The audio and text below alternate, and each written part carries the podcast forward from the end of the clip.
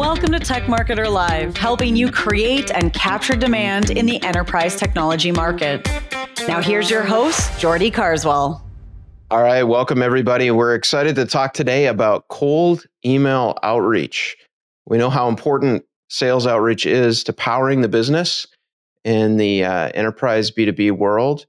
And we have the man with us today when it comes to uh, email outreach and what's working, what's not. And we're excited to have him here. So we're welcome uh, Eric Boggs from revboss.com. So welcome, Eric. Thank you. Uh, love being introduced as the man. That can have multiple connotations, but I'm going to take the good one. Thank you. you got it. You got it. So, Eric, you eat, sleep, breathe, email outreach, and sales outreach. And a big part of what marketers are doing right now is having to, in some cases, follow up on their own leads.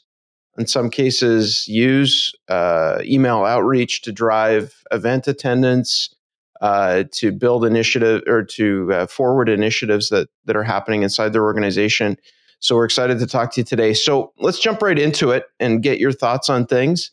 Uh, first off, what are some of the the best practices uh, when it comes to to sales outreach? What's working? What's not out there in the market right now in 2023? Yeah, yeah. Well, uh, I think you said it well that I eat, sleep, and breathe and dream this stuff. Um, I've been running RevBoss for a long time. Have a team of people that are just as uh, I, actually I would say more knowledgeable at this point than me um, about certainly the like the blocking and tackling when it comes to this stuff and uh, you know, one of the things that's so fun about the work that I do and the work that we do is that it just works. And it just works in weird and unexpected ways at times. And so, you know, our clients are ranging from, you know, five or six person tech startups to very large publicly traded enterprises. And the strategy varies, the story varies, but really at the most basic, you know, atomic level, it is send a good story to the right person and land in their inbox. That's it.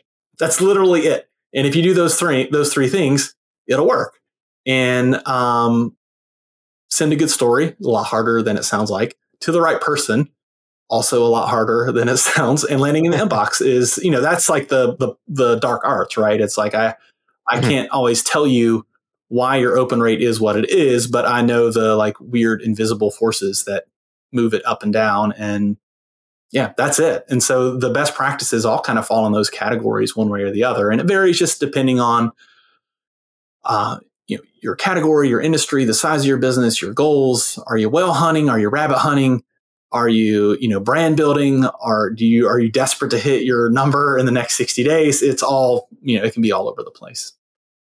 That's great. Actually that's a, an, a great framework for thinking about you know the strategies that you use. So that first one that you mentioned telling a good story what do you mean by telling a story? Aren't we just asking for meetings? Yeah. Oh you set that up really nicely. Uh, of course yes. Um, we we have a full we have a, a team of full four full-time copywriters. And um, their backgrounds range from kind of straight up corporate um, Oxford University Press corporate sort of copy to the woman that ran the Twitter and Instagram handles for Rick and Morty. Uh, and cool, you know, when you think about storytelling, that's like that's the breadth of it. And um, you know, the there's like the sales adage that people buy from people, and so you know, we advocate to our clients, and I would advocate to anyone that if you're talking about your product, you're losing if you're talking about, you know, the problem that you solve, that's a lot better. If you are weaving that problem in a personal narrative that can be your personal narrative or that can relate to the other person's personal narrative, then yeah, that's how you win. And so story can be, it can range from, I started this business because, or in my old role as a blank, um, I learned that you probably have this problem. Or when I was in a job just like yours, the thing I struggled with the most was this. And that's what people want to hear um, stories. Interesting. So it's a little different than here's what we do. Do you want it? You're you're starting yeah, from a I mean, and, and. I'm sure if you were to to survey all of the thousands upon thousands of emails that we have sending from our platform today, I'm sure there are some very short, very terse, not, not terse is not the right word, very direct, like, hey, Jordy, have you ever thought about this problem in this way? We do this. Let's talk. Like, sure, there, there is a lot of that. But one of the things that's kind of surprised me is that um, sometimes like the longer narrative can win. In uh, that's when you get the replies that are like, I get so many emails like this, but this was the best one. Or I never reply to emails like this one, but yours stood out because. Uh, and you know that investment is worth it for a couple reasons. One, um, you get leads and you get good leads. You get people that buy the story. Uh, two, you get replies. You don't get spam button clicks. Replies, inbox engagement is what keeps your open rate healthy. And so, Mhm. you know, you want to optimize for replies with your copy. Um, yeah, I think I said there are several reasons, but really those are just the two. yeah, no, that's excellent. So, so I mean, that's a huge piece of it, right? Telling a story, weaving a narrative, right? For but doing that from a personal perspective on the behalf of the person that's you know reaching out, and then doing it at scale is you know another thing, right? So that that's interesting. Yeah, So and I mean that's the that's Sure, the hard part, right? Is doing it at um, you know, for us doing it for you know a couple hundred clients for your BDR team, doing it across a team of ten or twenty or hundred or even just two. Uh, and so like having a framework is really helpful. Having like a core strategy slash set of beliefs in terms of like how you want to do it is helpful. Uh, but then you've just got to have like technology, and that technology can be Google Sheets, it can be Chat GPT, it can be, I'm sure there's like some LinkedIn hackery out there to help you like pull out personal information that you can use to generate messaging. We've built a whole personalization engine into our uh, application that does a lot of that. But finding a way to make you feel like the only recipient of this email and also you know 500 other people Mhm. to feel like the only recipient of this email it's hard uh, Yep. but it's also like the noble pursuit of you know the outbound marketer Yeah, for sure. Because we've all seen examples of where it goes wrong. yeah right? oh geez yeah back backfires and doesn't work. But a big part of that is the quality of the data that you're, you know, pulling from the Google sheet that it's pulling company names from or job titles from Yeah. or whatever it might. yeah and it, can be like tiny little subtle things too like i mean we all know what bad looks like and bad can take many forms uh, and you know the obvious bad is like broken personalization but not just broken personalization but like you know if i were going to contact jordy at actual tech media i might shorten that to actual tech or you know i, I certainly want it to be you know actual tech media a globocom brand inc right and like even something as subtle as that uh, you know, it kind of throws off the recipient as like, oh yeah, this this is Yep. this is not for me. Eric did not send this to me. too. Like software generated Yeah. this. Yeah, no, you can definitely see those examples. High first name, which is the marketer's worst nightmare. We've all done it too, Somebody by the get- way. Somebody gets back to you says, uh, "Just so you know," and then you die inside a little bit. That's okay.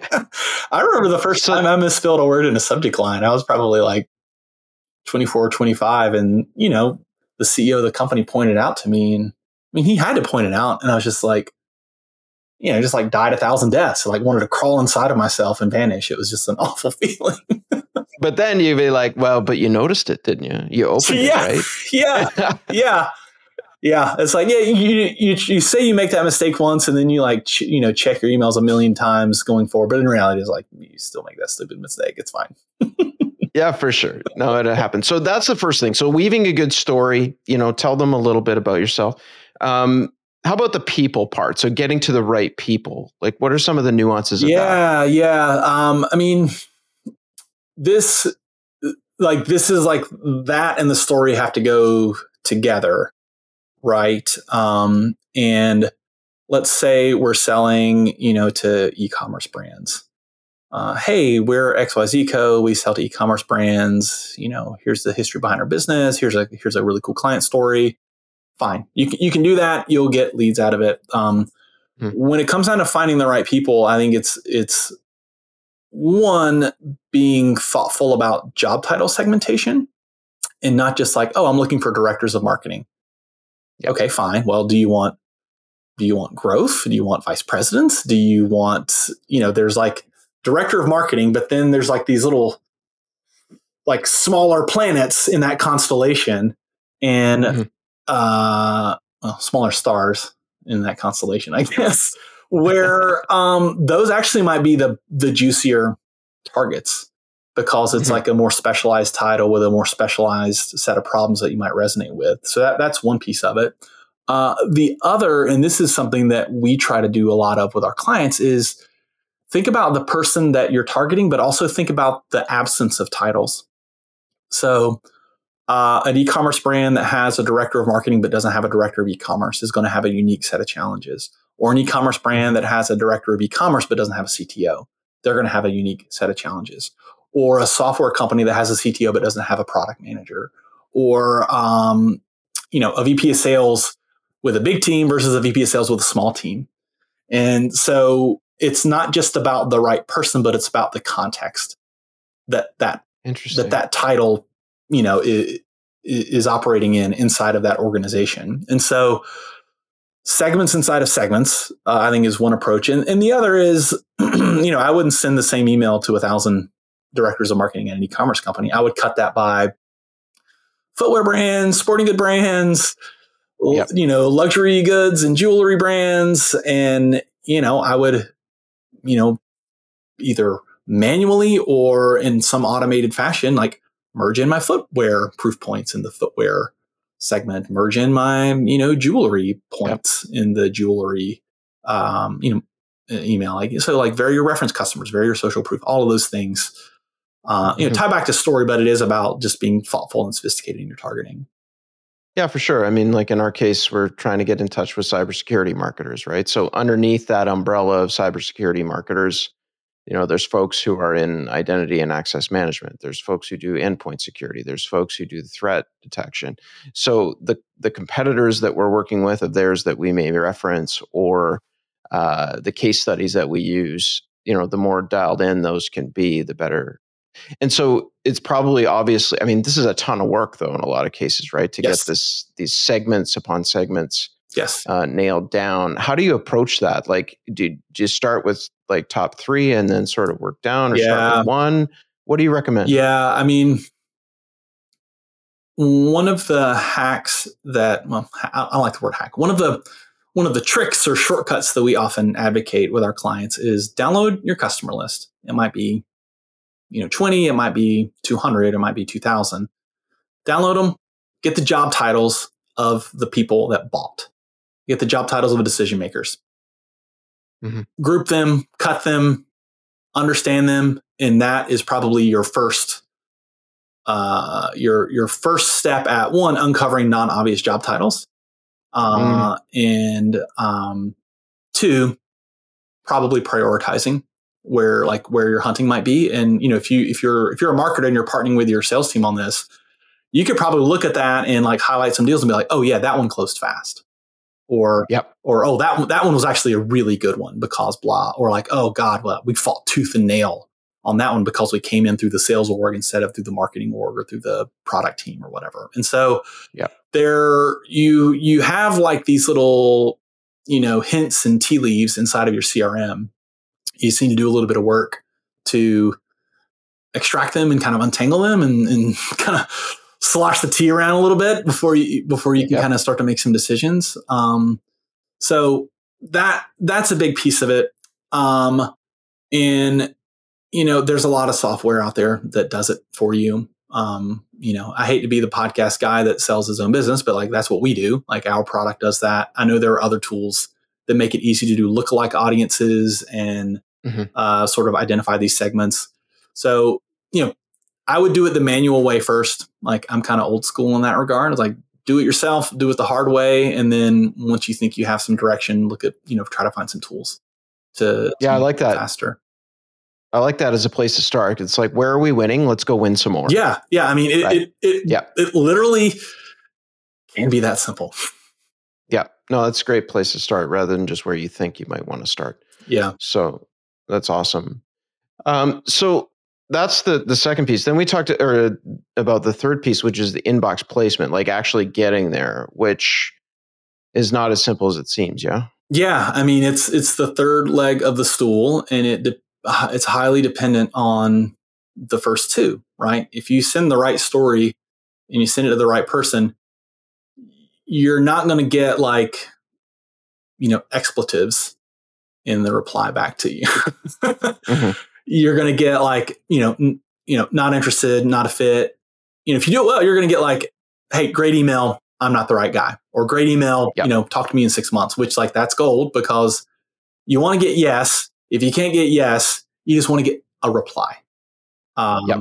And so the number one driver of open rate is right story, right person. Uh, and then there's like a lot of, I don't know, I, don't want to say like technical things because they're not all that technical, but, um, you know, CNAME redirects on, um, you know, open open URLs or unsubscribe URLs or click URLs.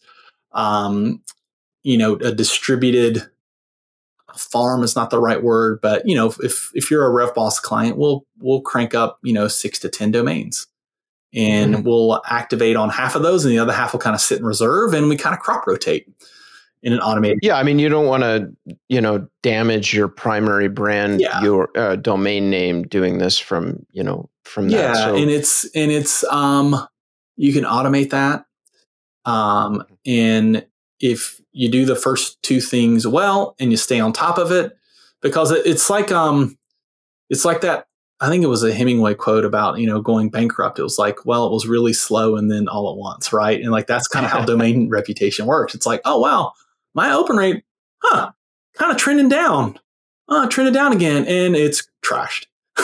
Yeah. So that's kind of the that's kind of how it happens. And so if you've got um uh, enough pipe, some of which is active and some of which is in reserve, once you see that like second like second week of downtick, pop it out.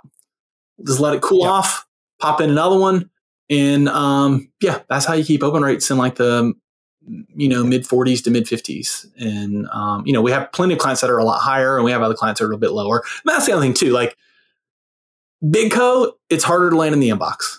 Big title, big company means busy person, busy inbox, a lot more security and scrutiny. So you're going to get a lower open rate if you're emailing Fortune 500 CMOs. You're going to get a lot higher open rate if you're emailing, you know, 20 person, you know, marketing agencies. Uh, so that's part of and now I, sure. And, and now I start to understand why people just outsource this so they don't have the companies like RevBoss to handle all the stuff. So they're not it. doing Yeah, it it's a, themselves. it's a lot, man. So, it's a lot. little And, intensive. Um, you know, uh, we've been doing this for a long time, and every time we think we know a lot about something, we realize that we actually don't. We don't know that much. Like we know we know enough to be more than dangerous, but there, you know, there's just sort of things that we kind of like, you know, we pull on a thread and like, oh wow, we should we should engineer that because that would be really cool, and it would do this thing that solves this problem that that we didn't really really realize that we had for a while.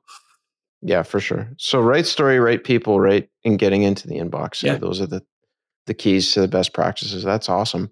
Um, so standing out above the noise, if you are relevant, is it fair to say that if you're relevant, you will stand out more than any other particular wording? Yeah, I mean, it's tricky, right? Like, Google is not our client, right? And when someone from Google emails you, it's like, oh, wow, I know that brand. And, you know, for the most part, I have a, I would imagine people have a general affinity for that brand. And so, you know, the people that are cranking out prospecting emails or whatever for Google, piece of cake, man. Like, how hard can that be? Like, hi, I'm Eric, I'm with Google. Okay, yeah, I'm interested. I already pay you tens of thousands of dollars a month across a variety of products. Um, versus, you know, Eric's SaaS startup.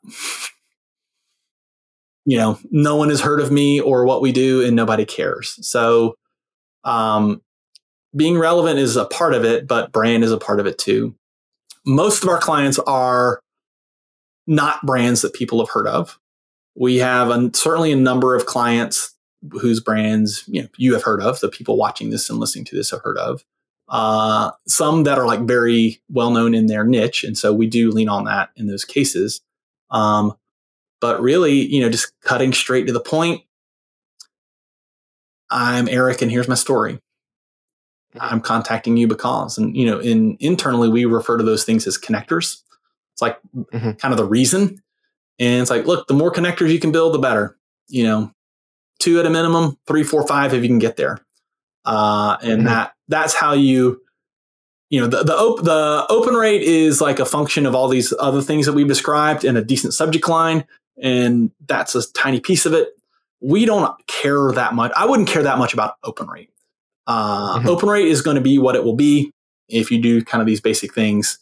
I would invest all of my time on um, the, the message itself and putting as much like relevance as you can in the subject line and in the first line of the email. That's awesome. that's how we try to stand out. That's awesome. And I, I think you spoke to this, but it does make sense. You got companies at different stages, right? So there's startups with funding, you know, there's startups without funding. There's you know established large organizations. Um, you know they've got different compliance needs and things like that that have to be weaved in. Um, let's talk a little bit about let's say that you're a startup, you've got some funding or you've got some traction or momentum behind you. How can uh, sales outreach or cold outreach email help your go to market as a, as a smaller startup? Yeah, so that that is an area where I personally have a lot of experience, like building companies and um, consulting. Like consulting with early stage tech companies is the thing that kind of got me into the thing that eventually became RevBoss. So, um, and it's also it's like really fun. It's really fun helping a business go from zero to ten clients, right? Like or, or zero to one. Uh, mm-hmm. And you know, it's a weird personal aside, but I can literally literally remember and can tell you their names. The first people that bought from me at every like early stage business I've either started or worked with, and it's like a weird personal thing, and, and it's really fun. And um, my experience in my uh, recommendation for an early stage tech company is um, owning owning a couple facts that are kind of might be kind of tough to hear. One is that nobody cares about you. Nobody cares about their your product. Uh, and ultimately you have to sell you. And so if you are yep. early, early stage, like looking for your first or your fifth or your 10th customer, you probably don't have enough software to actually be that interesting. Uh, and you probably don't have any clients that anybody cares about. Uh, and so you just have to lean heavily on, hey, Jordy, I'm Eric before starting this, I did these interesting things that give me a lot of credibility. I'd love to get your take on this.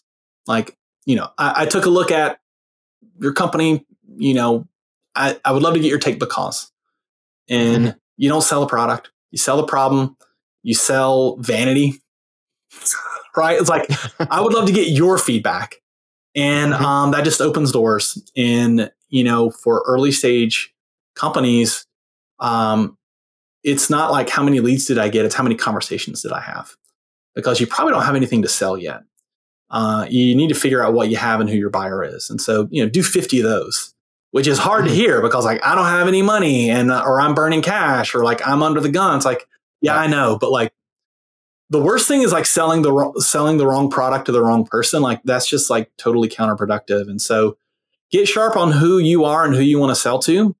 That's sort of mm-hmm. like step one, step two is like, okay, you got something to sell, you got a little bit of a story. You, the founder, has to sell it. You can't you can't hire some smart kids from the local university. You can't go hire some hotshot VP of sales and expect them to solve the problem. You literally you have to do it as the founder of the business because you know it better than anyone. You care about it more than anyone. You can talk about it. Even if you're selling into a big company, those people want to talk to the CEO of the business. Uh, and so many times we'll talk to founders like, oh, yeah, this is great. Well, I'm recruiting a VP of sales. Like, don't, don't. It's not to work. It's just not. It's too soon. You have to do it. right? Uh, and Yep. so then it's like, okay, I'm the founder selling the founder. Now I'm the founder selling the product. Do that enough where you have learned it to teach other people. Then go hire two people and teach two people. And it has to be two people. And the reason it has to be two people is that if you hire one and it works, you don't know why it worked. And if you hire one and it doesn't work, you don't know why it doesn't, didn't work. but if you hire two, it might work for both, or it might work for one or the other. And then you kind of take, you know, is you know, is Jordy really good? Uh, you like you take that variable out, right? It- the, Yeah. the person becomes less of a of an influence in the equation. And so, you know, for every early stage company that we've ever worked with, that is like the prescription that we give, and you know, try try to do our best to get our clients to kind of follow through on that. And that's that's just that's not just RevBoss. That's just life advice for any Yeah. early stage founders. Like that's just how you do it. Yep. I like it. And then, so when a company then is leveled up to the point where they've got a BDR team or an SDR team, uh, they've got a sales team, how can uh, cold outreach partners and so forth help augment the efforts of those BDRs? Because the BDRs are doing outreach, but oftentimes they're just handling inbound. Yeah. So how how can that work?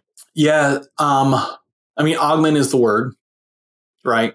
Um, often use the analogy of like an extra engine on the plane, right? Like just bolt two engines on uh, the both wings of the 747, and, and that's kind of what we can provide. Uh, and you know, we have BDRs on our team, uh, and you know that's a hard job to do.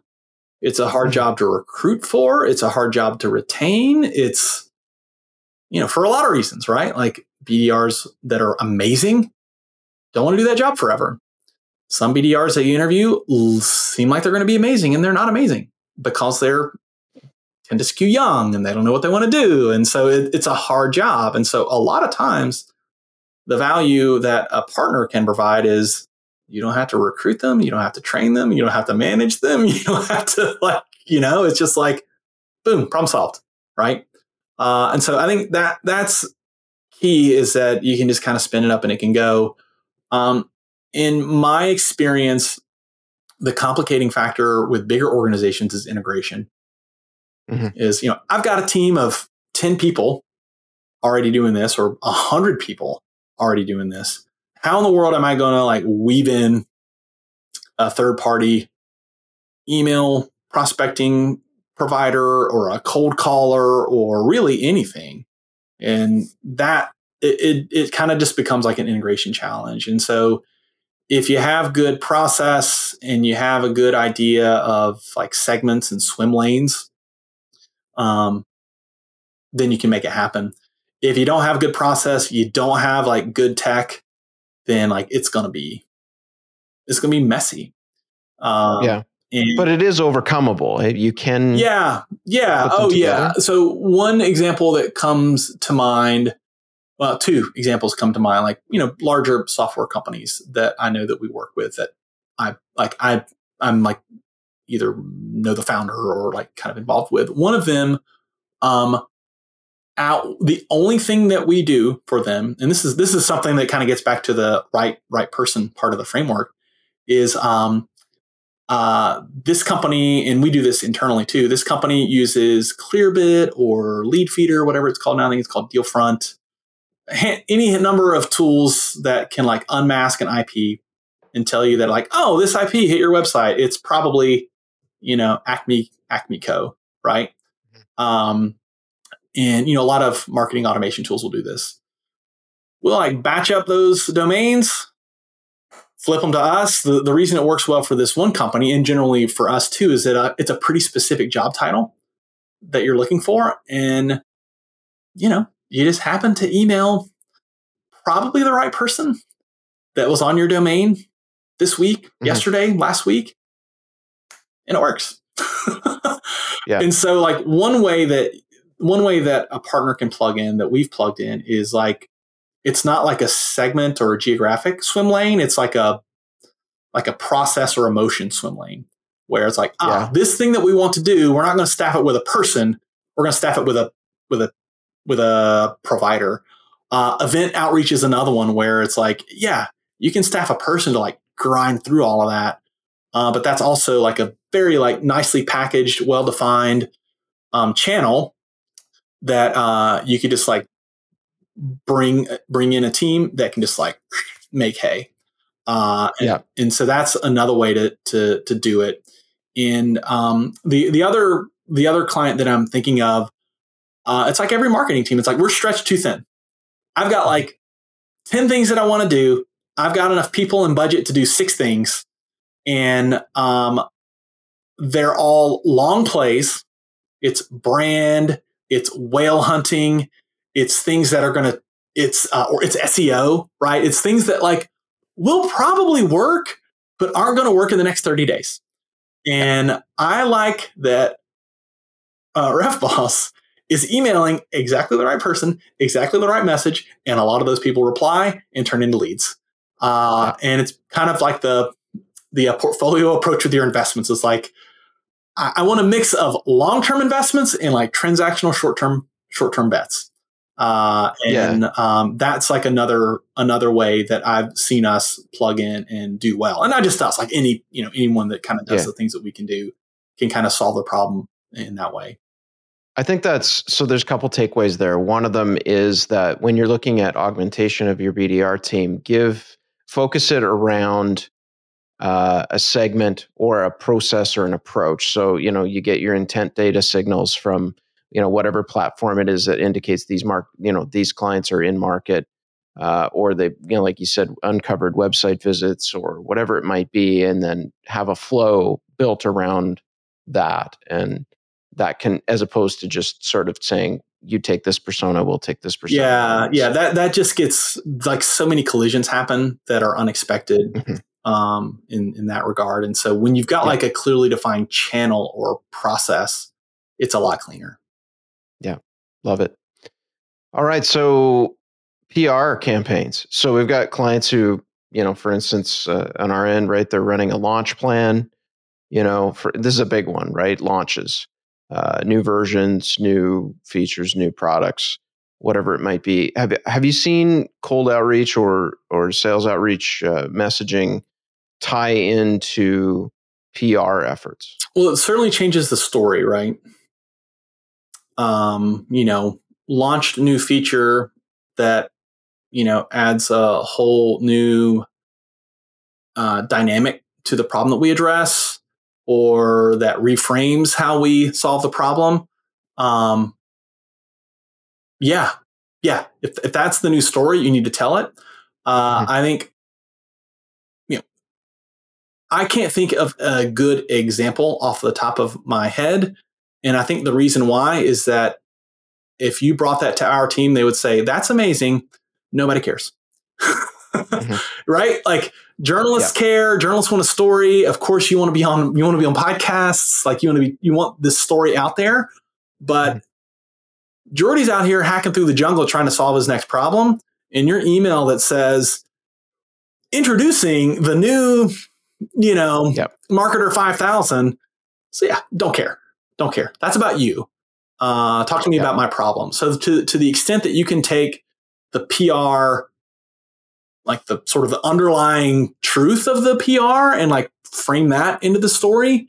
Yeah, totally. Mhm. But um, would caution against like cold email prospecting as like a campaign, like Mhm. PR campaign, you know, uh, tentacle, just because it's gonna it's gonna land with a thud, uh, unless it's good to know unless it's like a story framed in your terms as the recipient. So I guess one other way too, maybe that it could help is oh, we were thinking about this earlier was if you've got a new version or launch or product that addresses a new pain, Yes. you can go now after folks who have that pain that may be a different persona that may be a Precisely. different Yeah. uh, technographic layer somewhere in the stack that you now address that opens up your prospect uh, potential. Yeah. Precisely. So Like, maybe that's a better way to think yeah. You built a cool new thing. Awesome. It changes your story. The story probably Right. changes. If the story's different, the audience might be different. Uh, so yeah, like that. That's exactly how I would frame it, as opposed to like Um, oh, all right. Well, we got our PR campaign. Now let's re, you know, repackage this and instead of sending it through the press release and mm-hmm. journalist channel, now let's send it through our prospect channel. It's like that, that mm-hmm. won't, it won't work. Um, but exactly what you described, it'll work. Yeah. Okay, good. Well, we got something we can take away there and maybe think about how launches open up new prospects and new opportunities in the stack. So excellent. Um, what about field marketing? You know, we've got a, a lot of folks uh, who are listening who are in the field marketing team. They're responsible for events in certain geographies, for instance, or initiatives that they're running just inside certain geographies. Seems like it might be a fit for that. Yeah, yeah. Um, I, I mentioned the concept of connectors earlier. I'm contacting you because geography mm. and events are like just choice connectors, uh, right? And it's like, hey, I'm going to this event. I would love to meet you. Hey, I hate we didn't get connect get to connect at this event. Simple stuff. It works if you do it well. Mm-hmm. Um, we have a client who used events in like a really really clever um, uh, kind of in, inverted approach. His whole thing was like, I want the exhibitors, not the attendees. And I want the exhibitors because if you are exhibiting at a trade show that broadly fits my dynamic, then you've proven to me that you care about marketing because trade shows are expensive and hard to do. Uh, and two, based on the size of your booth or like the prominence of your location, I can make some inferences about your budget and how much you care about marketing. And so even this is slightly tangential to what you described, but like using events as like a qualifier. I mean, I've been like selling and working in B2B for a long time. And when this guy told me that, I was like, God dang it. That's so freaking smart.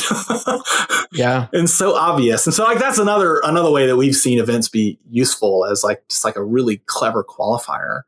Um, but you know, geography is another good one. And um, you know, this is um a great connector, not as like um, oh, you know, you're in Durham, go Blue Devils. One, if someone sent me something that said you're in Durham, go Blue Devils, like I'm a Carolina guy. I just happen to live close to Duke University. That's like a that's like an easy like spam button. Um, mm-hmm. But we look at it again through the lens of like why I'm contacting you. So like, um, hey Eric, you're in Durham. I went to Duke. Uh, hey Eric, you're in Durham. Uh, uh, went to a Durham Bulls game with my kids for you know whatever, like something that like highlights your connectivity to me and, my geography. And so when you think about field marketing, like if I've got a set of ter- territories, I might live in that place. I might actually have like some deep, you know, roots or connectivity there, so that it's not just like, oh, you're in Kansas City, go Royals. It's like, well, no, like I raised my kids here. Um, you know, I got my kids play soccer at the whatever you know city park, uh, and like that kind of stuff stands out. It's a story, mm-hmm. right? And it seems to me too, like when it comes to those geographies, if field marketers are running uh, events in a particular city, so we're coming, you know, we've got a road show. We're coming to these geographies or these cities in the next whatever, and you want to, you know, you don't want to come to the hotel conference room and nobody's there it seems like the outreach would be a great way to get bums and seats yeah. and line people up in advance for stuff like yeah, that. Yeah, yeah, yeah. We did a lot of that pre-COVID. Uh, much like in none of that, like zero of that during COVID. Uh, much less of that than we used to. But I, I like certainly know it exists, and um, yeah, it, it's it's it fits the framework, right? Like right person, right story and what geography gives you, what like a field marketing event or like a like a local field sales teams gives you. It's like, okay, great. Very tight bullseye and mm-hmm. a very tight, you know, geographic qualifier. It reframes your story and it like it creates a constraint that can be really powerful. Mm-hmm. Right? Uh, yeah. No, that's that's awesome. And I, I think too, like there's a lot of uh, marketers out there that whose companies are mature. They're running their own user conferences now. They've mm-hmm. got their own shows. Uh, and a big part of what marketers are tasked with uh, is you know whether it's online only, virtual, or hybrid or in person, getting attendees for their you know branded in-house events. Um, have you seen outreach help with that? Yeah, uh, yeah, and advance? I mean those, those things are like giant, like you know, you're you're you run the 2022 event and you take a break for a week and then like you're starting to ramp up the 2023 event. Those are like big productions, big efforts. And so those things are like broad multi-channel you know you gotta you gotta sell tickets you gotta get sponsors you gotta get the whole deal and um, the thing that prospecting the way we do it and the way we're talking about it can give you is one it gets you fishing outside of your kind of like house pond right? Like clearly like most of your attendees are going to be your current customers which is that's right. what you want. Well you also want your you also want new customers. Uh, and so outbound is a great way to go out and do that in a way that isn't like here's our slick you know you know marketing email that's got the picture of the keynote speaker and you know a youtube video of the rock band that you know mc hammer or whoever's playing the event. It's much more like yeah. you know hey jordy i'm eric. Um, we haven't met but you know wanted to personally invite you to this thing because da da da da da and you can do that at the like one to one like you know if you're a big enough target i'm telling my team like get like i'm gonna go get that guy right? But you know then there's sort of the medium and smaller fish where you can automate it right? Like you can you can you can it's all about right person right story. And so mm-hmm. it's like the story's like hey come to our party. It's going to be great. Like your colleagues and your competitors and your friends are going to be there. You should totally come. So do you see uh, for those type of approaches you know uh, there's travel involved and all this kind of thing for people to come to these events the personal outreach model work better in some cases than you know, sending out an HTML email flyer? I mean, I am extraordinarily biased, you know, no. in regards to that question. I mean, we do we do a marketing email, but every marketing email that we send has like a tome at the top of it written by me or someone from our team that is like deeply personal and you know, mm-hmm.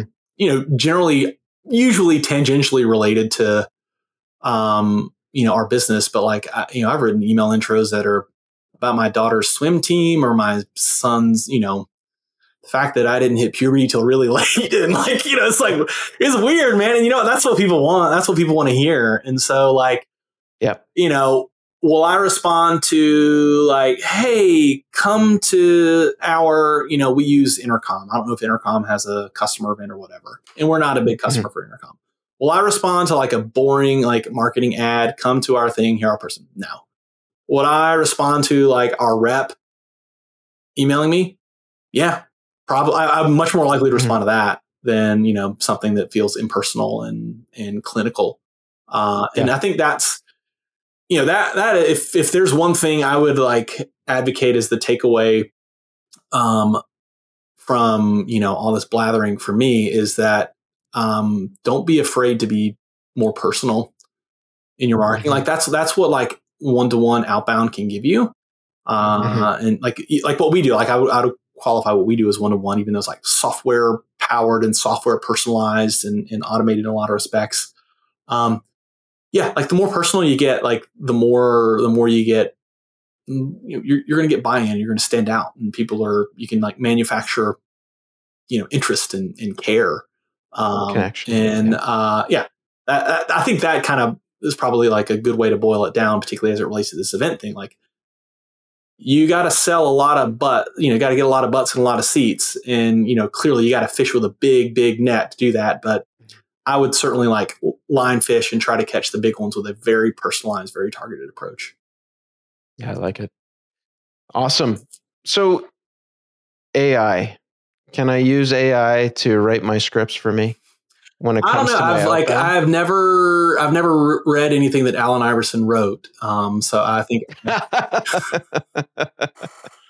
he's amazing. Yeah, I know, I know. Uh, and I mean, um, I mean, we use it um, at RevBoss. Um, I know there are, you know, it's like, you know, a thousand AI flowers blooming in terms of like the sort of hot startup category. I, mm-hmm. which I've, I find like personally interesting and funny because it's like literally all of these are just open like interfaces on top of OpenAI. So it's like, yeah, sure, but this is not going to end well for the mm-hmm. 300 you know automated marketing content tools the only one that's going to survive is OpenAI. right. The rest of them, it's like total race to the bottom.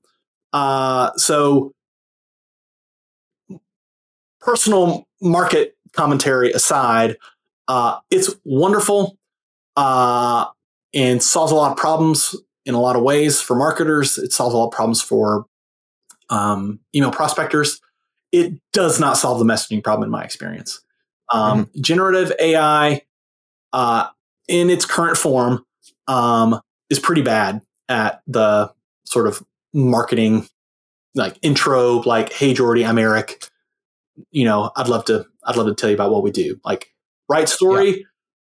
i'm a little bit old school and like the right story's got to be human storytelling human based uh, i might be on your podcast again in six months totally out of business because some ai super genius like wiped us off the face of the earth with like an improved version, which you know uh, certainly like the way ChatGPT four is compared to three or three point five. You know, it is going to keep getting better. One of our investors is a guy named Robbie Allen, who's like an OG machine learning AI guy, and like he's all about it. And um, but for where it is now, if your BDRs are just like cracking open ChatGPT and copy pasting that into Apollo or SalesLoft or Gmail mm-hmm. or whatever, probably not going to work. Um, but so that that when it, we're thinking of it generating something from scratch. Yeah.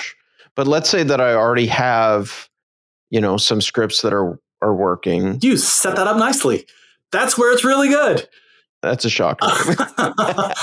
Generative AI, I, I would, you know, it's good in some cases, not outbound email cold prospecting.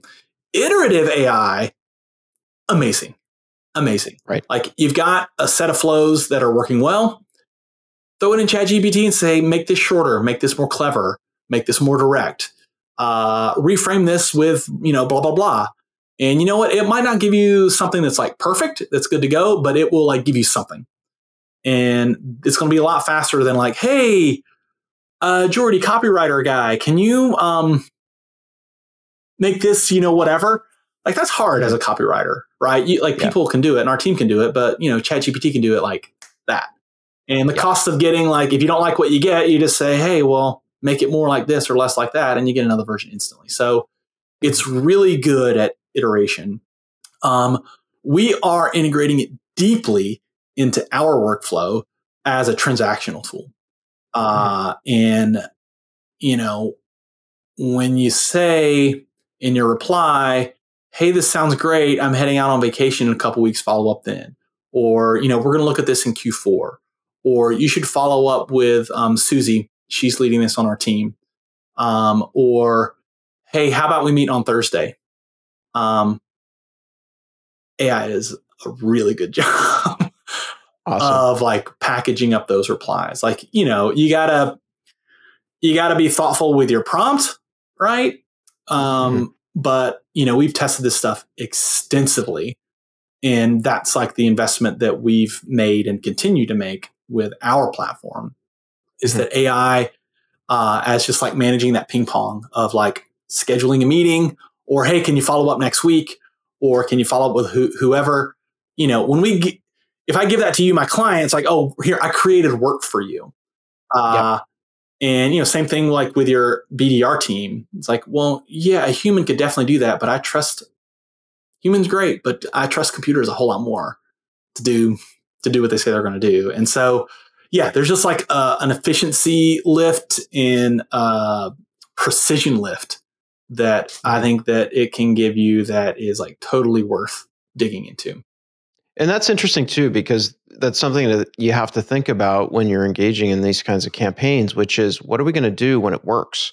When people respond, how are we going to manage that incoming? First of all, the handoff, yeah, right, from an outsourced partner uh, or BDR or whatever it is to the folks who are actually going to follow up. Um, what's the best way to handle that? So do you do do you rely, you know, sort of for a company like us, will we typically rely on the partner to handle the the back and forth of that, or is it best to just hand it off as quick as possible and and keep moving forward Yeah, with the so- other parts of the engine? So it's um like a spectrum of of leads, right? Mhm. There are the leads that are like booked on your calendar. right, right? And like we love those. You love those. Everybody The loves those. leads, It's like, yeah. you know, you merge in your availability in the first email or you automatically merge in your availability in, in a bump or in a reply and it just magically appears. It's like, oh, this is so easy. Uh the next notch in is like, um, you know, here's my calendar. And in which case, like you book it or we book it, like piece of cake. Uh, how about Thursday, right? Well, in that case, like you look at your calendar or we look at your calendar and, and it gets booked. And, and so like it, Mhm. it takes a little bit more human uh, input the further down the, the path you go. But where it starts to diverge a little bit is like, uh, as a BDR or as a like partner like us, it's like I would feel better if Jordy replied to this, not me. Right? it's like we got like a we got we got like a tiny crack open in the door with a great prospect. You don't want AI to respond to that, maybe. Mhm. It- you know, some of if it's like, hey, follow up with me next week, AI, boom, piece of cake. Mhm. If it's Yep. can you tell me more about how the thing and that tie with the other? It's like, well, AI, no. Um, BDR, I mean, maybe if they're good, if you trust them, Mhm. they might Yep. totally scuttle it. Uh, you know, outsource partner like RevBoss, like we would be like, hey, client, here you go. This is going to take a little bit of legwork, but like this is good. We don't want to screw it up. And so that's Yep. where it starts to get, you know, less of like a clear cut, you know, assembly line and a little bit more of like, you know, let's just be thoughtful and like optimize for the best possible outcome. And in some cases, like the best possible outcome means the client or the senior salesperson needs to jump in and take the wheel to make sure that the that that tiny little ember of a lead gets like the care and attention that it needs to like grow into an opportunity. Yeah, and I like I think the takeaway from that is that like you mentioned a thoughtful approach, right? You got to think ahead about what are we going to do if this works? How are we going to handle these different reply scenarios? And maybe you're only going to come up with those as you go and have to figure it out, but you need to monitor it, right? Yeah. It's yeah. Yeah, no, that's that's an excellent. Yeah, point. yeah. And I mean,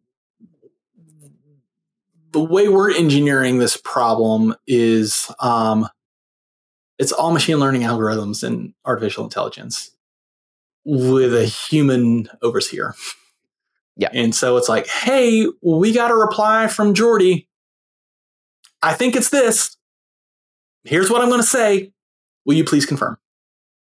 I like it. Right. And then a human is like, oh, Yeah. Yep. Yep.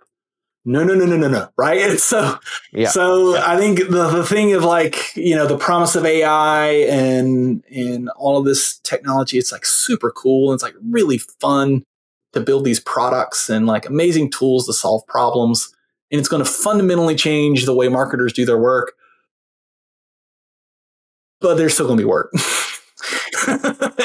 and like a person still has to like make thoughtful decisions because like, you know, an AI is going to do what it thinks is best and it's a robot, not a person. No, I like it. So, I mean, you're thinking ahead about if we were just sort of summarize our discussion today, we're thinking about uh, the framework for what works, which is the right story for the right people in the right inbox. Did I get that right? Does it? Yeah. Okay. And I mean, if you if you get the first two, the third one usually comes for free.